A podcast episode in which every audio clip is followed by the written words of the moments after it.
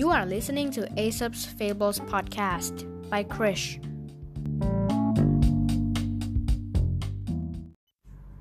ตอนที่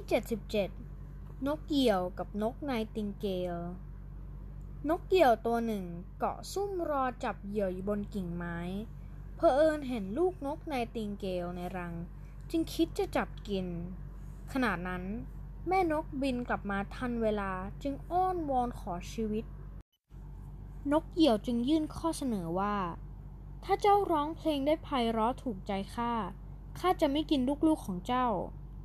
แม่นกในติงเกลพยายามร้องเพลงให้ไพเราะที่สุด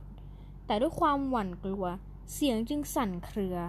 นกเหี่ยวได้ทีตวาดว่า ไม่เห็นจะเพราะเลย ถึงเวลาที่เจ้าและลูกๆจะเป็นอาหารของข้าแล้วล่ะ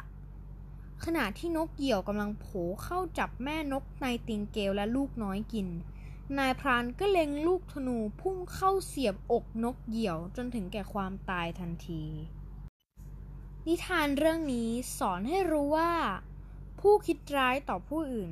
ย่อมถูกผู้อื่นคิดร้ายได้เช่นกัน เพื่อนๆก็เหมือนกันนะครับ ควรคิดดีพูดดีและทำดี สิ่งดีๆ จะได้เข้ามาหาเรานะครับ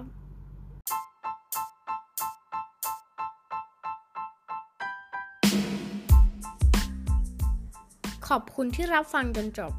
แล้วพบกันใหม่ในนิทานอีสบตอนต่อไปในวันพรุ่งนี้ สวัสดีครับ